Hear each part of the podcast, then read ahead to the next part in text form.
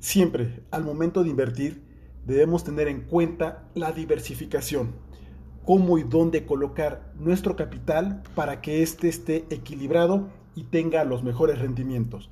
Pero, ¿cómo lograrlo? Bueno, lo veremos.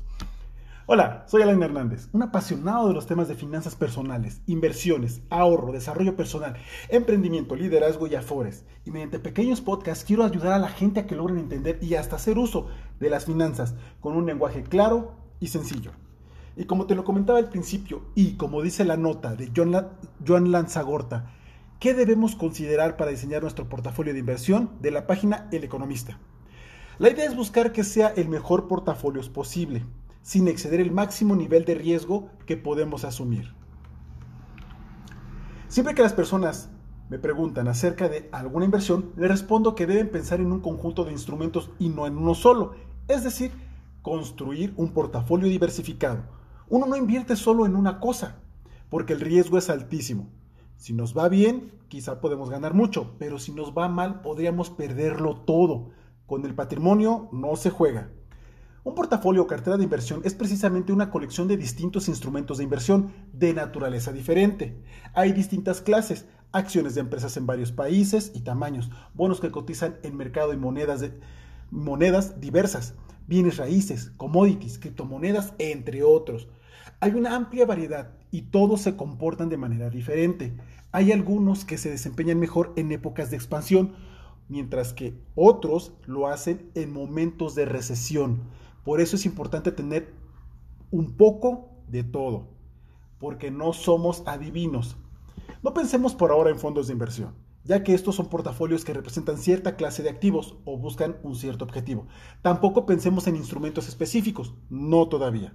Pensemos precisamente en qué tipo o clases de activos tendríamos que incorporar en nuestro portafolio. Ahí se complica un poco la cosa, porque la idea es lograr un conjunto armonioso que sea adecuado a nuestra tolerancia al riesgo. Hay personas que deben invertir de manera más conservadora porque sufren por la volatilidad de los distintos mercados, mientras que otros son mucho más tolerantes.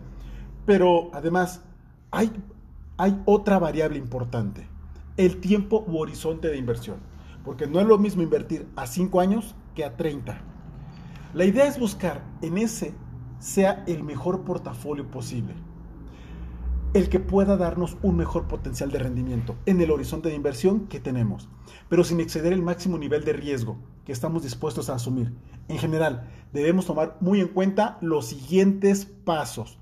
Número uno, los objetivos de nuestra inversión. Determinar qué queremos lograr mediante el ahorro e inversión es una prioridad fundamental que debe, tener, debe tenerse en cuenta en todo momento. Es muy distinto conformar un portafolio de inversión para comprar un televisor que para, un para nuestro retiro. En caso de que tengamos deudas, primera, nuestra primera meta debe ser pagarlas, ya que no tiene sentido invertir y recibir rendimientos a cambio cuando tenemos que pagar intereses mucho más elevados por nuestros créditos. Número 2. Nuestra capacidad de ahorro. Si estamos dispuestos a realizar una inversión para alcanzar un fin en específico, primero debemos generar los excedentes necesarios para hacerla esto se logra con el ahorro. Siempre es conveniente revisar nuestros patrones de consumo a fin de ver qué gastos podemos controlar y recortar, con el objetivo de poder ahorrar la mayor cantidad de dinero posible. Número 3. La liquidez que necesitamos. En todo portafolio de inversiones es necesario tener un porcentaje de liquidez que nos permita afrontar con holgura cualquier imprevisto y o situación de emergencia que pudiera presentarse. Por ello, es importante tener siempre la disponibilidad inmediata de un monto equivalente a entre 3 y 6 meses de nuestro gasto corriente. Número 4. El plazo en el que podemos mantener nuestra inversión. El plazo está estrechamente relacionado con nuestros objetivos de inversión. Entre mayor sea este, mayores riesgos podremos asumir y por tanto tendremos la expectativa de, obtener un mejor rendimiento. El conocimiento que tenemos, número 5, el, conocimiento que tenemos sobre los distintos instrumentos de inversión. Jamás debemos invertir en instrumentos cuyas características o cuyo funcionamiento no comprendamos cabalmente, ya que de lo contrario nos llevaremos generalmente sorpresas desagradables. Número 6.